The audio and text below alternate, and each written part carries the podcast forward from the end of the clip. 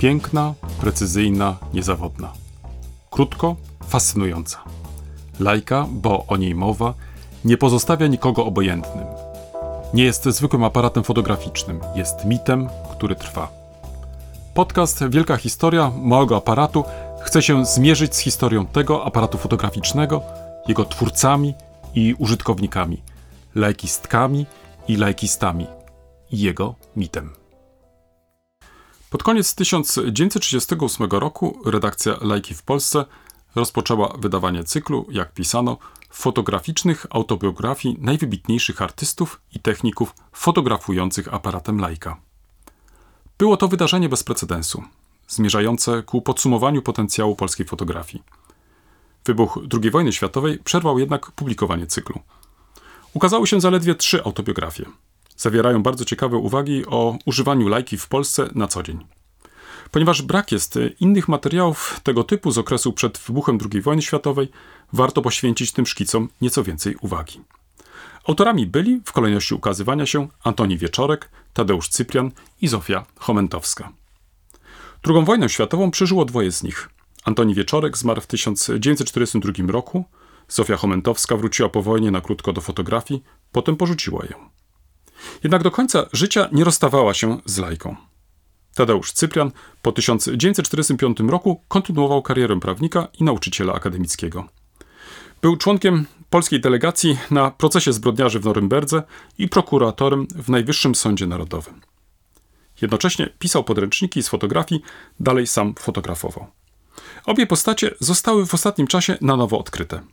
Zofia Chomentowska doczekała się pośmiertnego uznania – trwają prace nad biografią fotograficzną Tadeusza Cypriana. Dzisiaj trudno odpowiedzieć, do ilu osób redakcja Lajki w Polsce wysłała zaproszenie, by podzieliły się na jej łamach swymi wspomnieniami i refleksjami. Informacji tej nie zdradza redakcja w pierwszym odcinku, także pozostałe nie są opatrzone takimi informacjami. Nie wiemy też, czy posłużono się jakimś wspólnym dla wszystkich katalogiem pytań. Nie zachowało się także archiwum redakcji. Skazani jesteśmy zatem na snucie jedynie domysłów.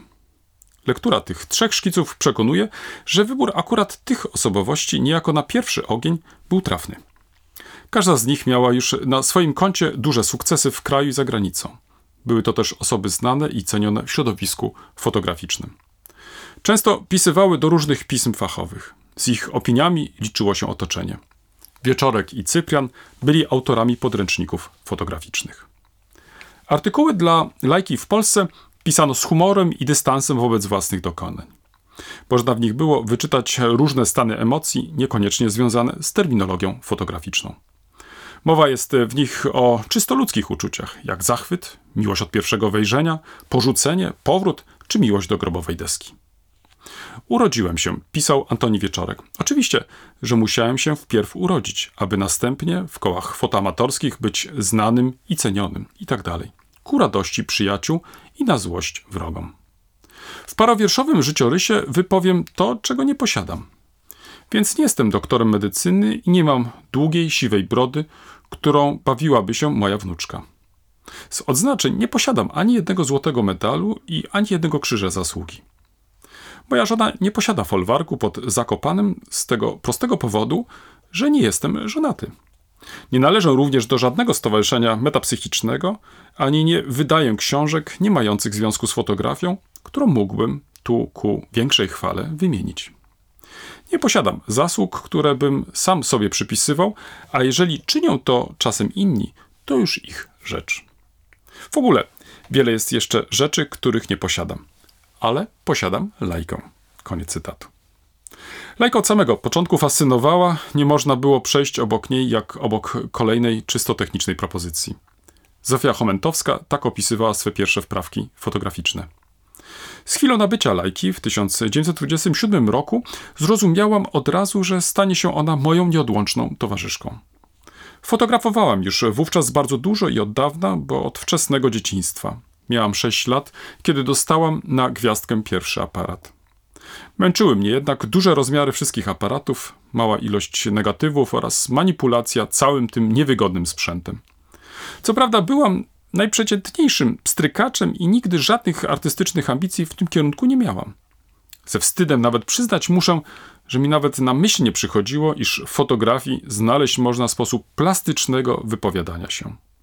Była to po prostu zabawka, która ułatwiała mi gromadzenie pamiątek w postaci stosów albumów.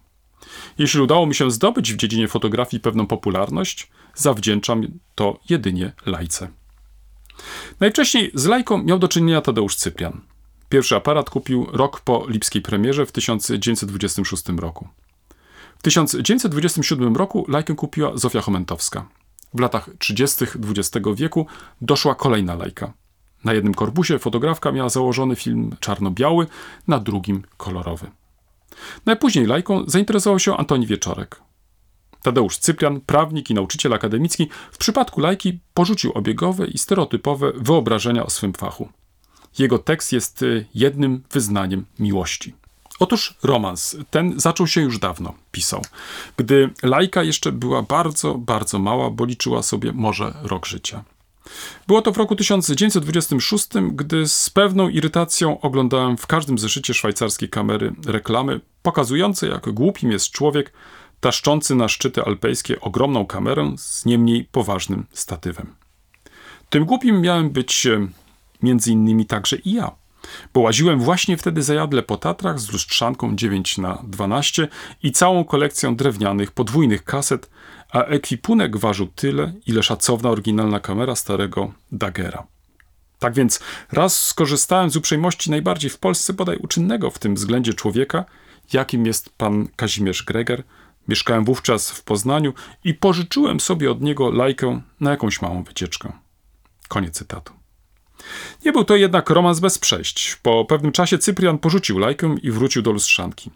Jednak w jego przypadku przysłowie stara miłość nie rdzewieje znalazło pełne potwierdzenie. Cyprian pisał. Wynik ten tak mnie zachęcił, że kupiłem sobie lajkę. Potem jednak sprzeniewierzyłem się tej wiośnianej miłości. Bywa tak w życiu i muszę ze wstydem przyznać, że lajkę sprzedałem. Wróciłem do lustrzanki, ale postęp w konstrukcji lajki, gwałtowna poprawa jakości błąkinowych, wymienne obiektywy, wszystko to nie dawało mi spokoju. No i wreszcie skończyło się na powrocie do porzuconej lajki, która tymczasem z chudego i nieco nierówno wyrośniętego podlotka zmieniła się w ponętną istotę płci żeńskiej, będącą w pełni rozwoju. I tak już zostało. Koniec cytatu.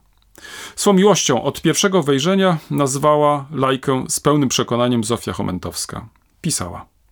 Na pytanie, od kiedy fotografuję lajką, jest mi odpowiedzieć bardzo łatwo gdyż pamiętam bardzo dobrze ten moment, gdy po raz pierwszy ujrzałem ją w oknie sklepowym u braci pęcherskich. Zafascynowała mnie. Była to miłość od pierwszego wejrzenia.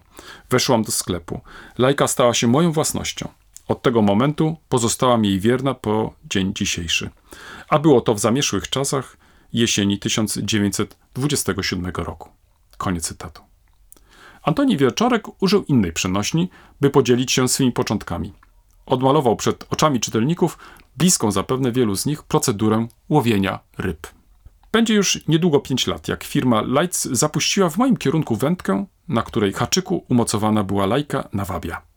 No i ja nie pąknąłem wprawdzie haczyka, lecz w zębach została mi lajka. Koniec cytatu. Wspólne dla tych trzech artykułów z lajka w Polsce jest podkreślenie ogromnego ułatwienia fotografii, które przyniósł niemiecki aparat z Wetzlar. Lajka była poręczna, lekka, można nią było fotografować w różnych warunkach oświetleniowych, w różnych miejscach.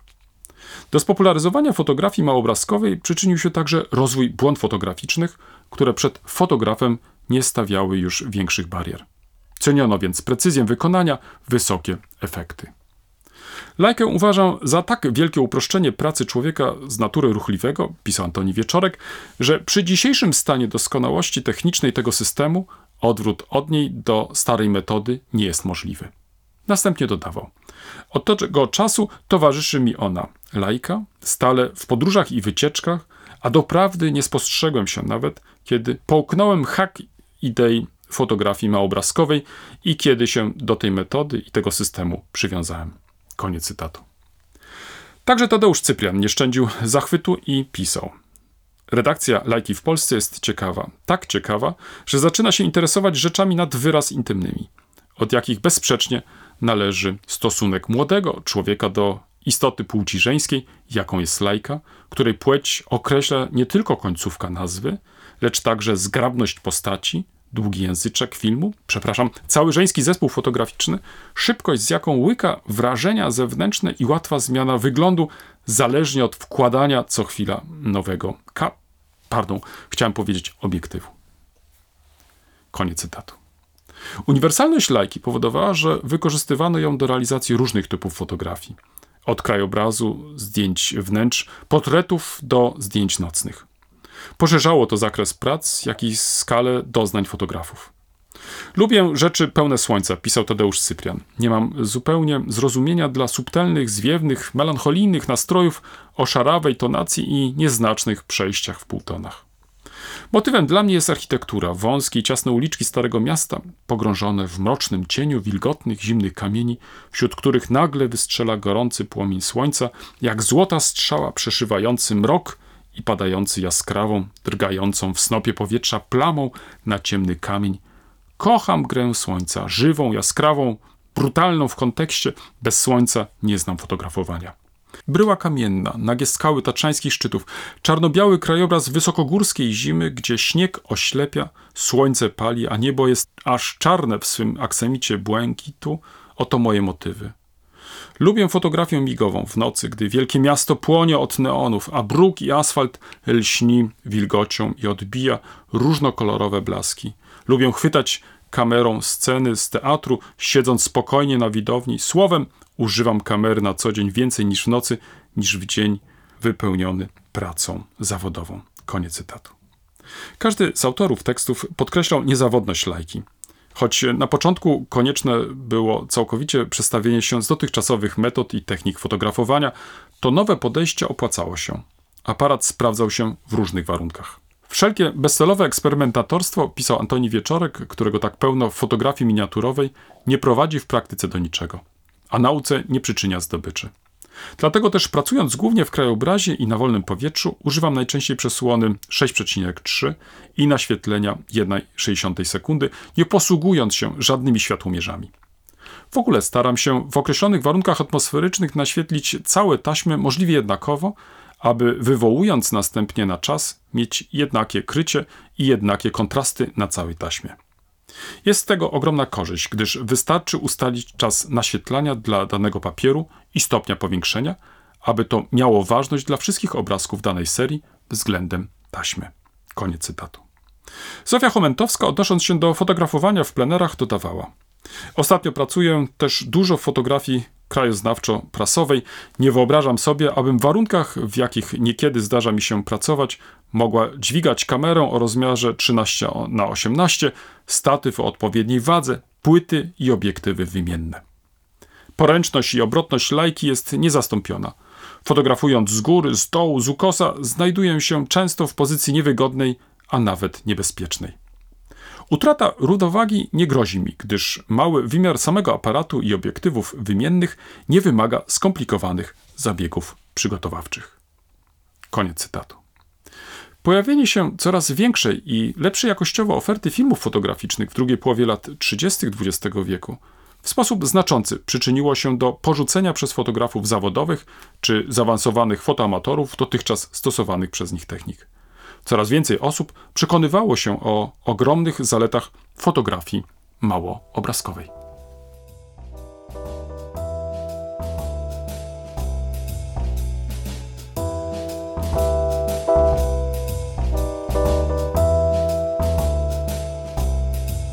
W tym miejscu stawiam kropkę. To nie koniec, a zaproszenie do dyskusji i następnego odcinka. Komentarze można zamieścić na blogu lub pod każdym nagraniem. Na pytania postaram się szybko zareagować.